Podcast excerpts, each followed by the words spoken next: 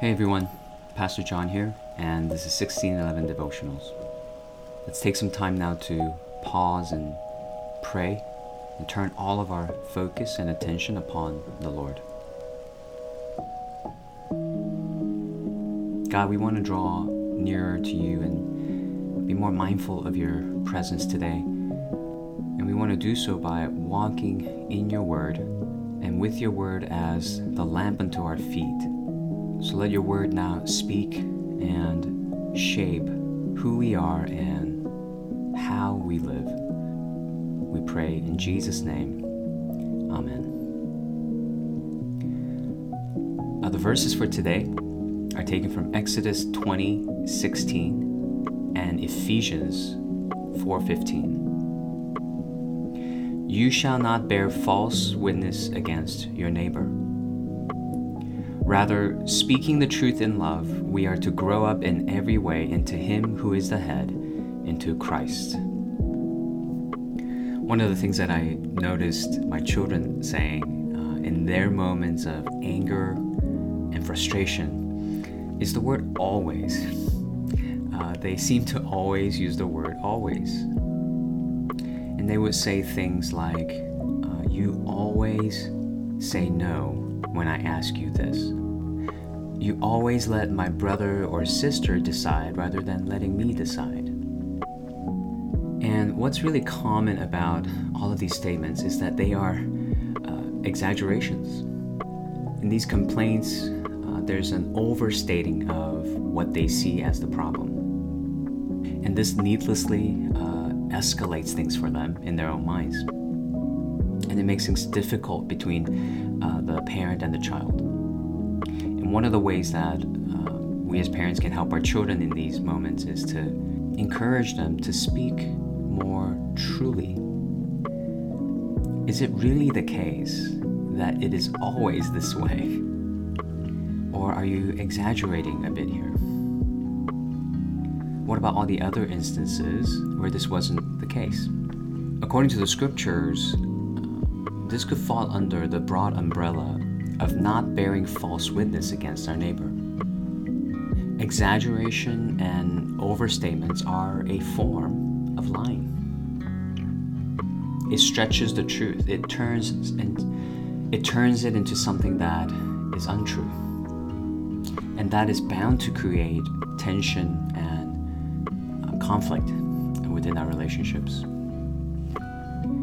And of course, uh, this is applicable to our marital relationships as well. You're always uh, angry.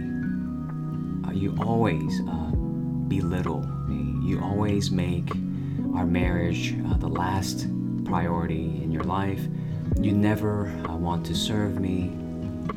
I have to always be the one doing everything for the family. These are oftentimes exaggerations as well. And the thing about exaggerated statements is that it has really no power to change or influence positively the hearer, but rather it makes them more defensive. And the question is how can how can we then speak in a way that's more encouraging, edifying, and when it comes to our children, even educating? Ephesians 4:15 tells us that we are to always speak the truth in love to speak the truth in love, and that is to say, even as we speak truthfully, uh, we ought to communicate something loving at the same time. So, in reminding our spouse perhaps that they forgot to take out the trash, uh, we don't communicate that I am frustrated at your forgetfulness. You always seem to forget, and you are so absent minded, and I am disappointed in you. Instead, we should try to communicate I need your help in this. I know that you care about these matters, and I am depending on you, and I love you. It makes it a part of our discipleship now uh, to infuse into our speech love and kindness and all the fruit of the Holy Spirit. And at the same time, we are avoiding the language of always and never and constantly so we do not bear false witness against our neighbor. It may be difficult to break the habit of this kind of exaggeration, but there's hope in this as we conform ourselves to the image of our Lord and Savior Jesus Christ, who always spoke the truth and still uh, speaks the truth to us while being full of grace at the same time. And if we make it our goal to emulate Christ and to guide our children in their discipleship to conform to the image of Christ, it will begin to change the way we speak to one another in our household. So let's ask uh, the Holy Spirit, the Helper, uh, to help us in this matter.